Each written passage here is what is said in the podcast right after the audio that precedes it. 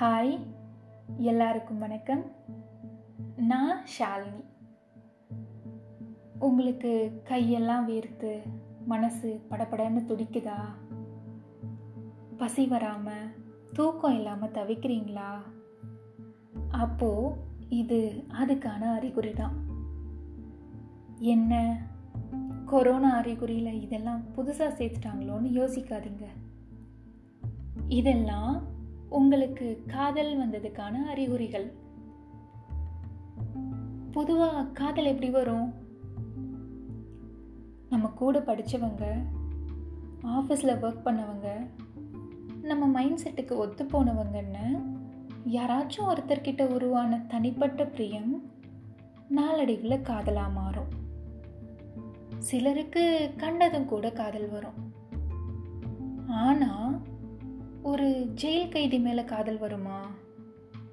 அதுவும் அவர் இருபத்தி மூணு வருஷம் ஜெயிலில் தான் இருக்க போகிறாருன்னு தெரிஞ்சும் காதல் மலருமா? பொதுவாக இதுக்கு நம்ம எல்லாரும் இல்லைன்னு தான் பதில் சொல்லுவோம். ஆனால் உண்மையிலேயே இப்படி ஒரு காதல் மலர்ந்திருக்கு. அந்த உண்மை கதையை தான் இப்போ சொல்ல போகிறேன் யூஎஸில் இருக்க ஃபோனிக்ஸை சேர்ந்த நினா ஹோஃப்லர் மைக்கேலோட காதல் கதை தான் இது. அக்டோபர் ரெண்டாயிரத்தி ஆறில் நினா முதன் முறையாக தன்னோட காதல் கணவர் மைக்கேலை ஒரு பஸ் ஸ்டாப்பில் பார்க்குறாங்க அப்போது மைக்கேலுக்கு பதினேழு வயசு. நினாவுக்கு பதினாறு. இந்த முதல் சந்திப்பு நடந்து சரியா ரெண்டு மாதம் கழித்து ஆயுதம் ஏந்தி கொள்ளையடித்த வழக்கில் மைக்கேல் கைது செய்யப்படுறார். கொள்ளை கூட்டத்தில் பதினேழு வயது சிறுவன்கிற டைட்டிலில் அமெரிக்க நாளிதழ்கள் எல்லாமே ஃபோட்டோவோட மைக்கேல் தொடர்பான செய்திகளை வெளியிடுது.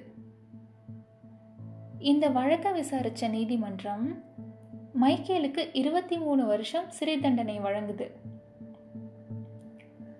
மைக்கேல் கிட்ட மனசை பறிக்கொடுத்த நினா அவர் ஜெயிலுக்கு போகிறதுக்கு முன்னாடியே உங்களுக்கு லெட்டர் எழுதுறேன்னு சொல்லிட்டாங்க.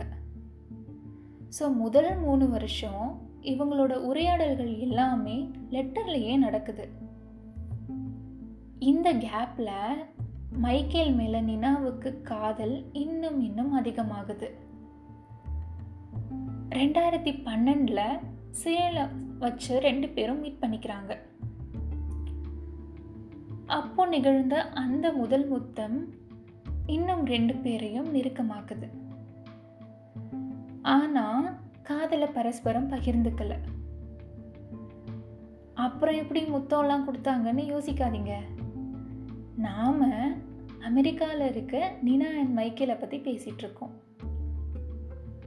சரி அதுக்கப்புறம் அடிக்கடி ஜெயிலுக்கு போய் மைக்கேலை மீட் பண்ணாங்க நினா.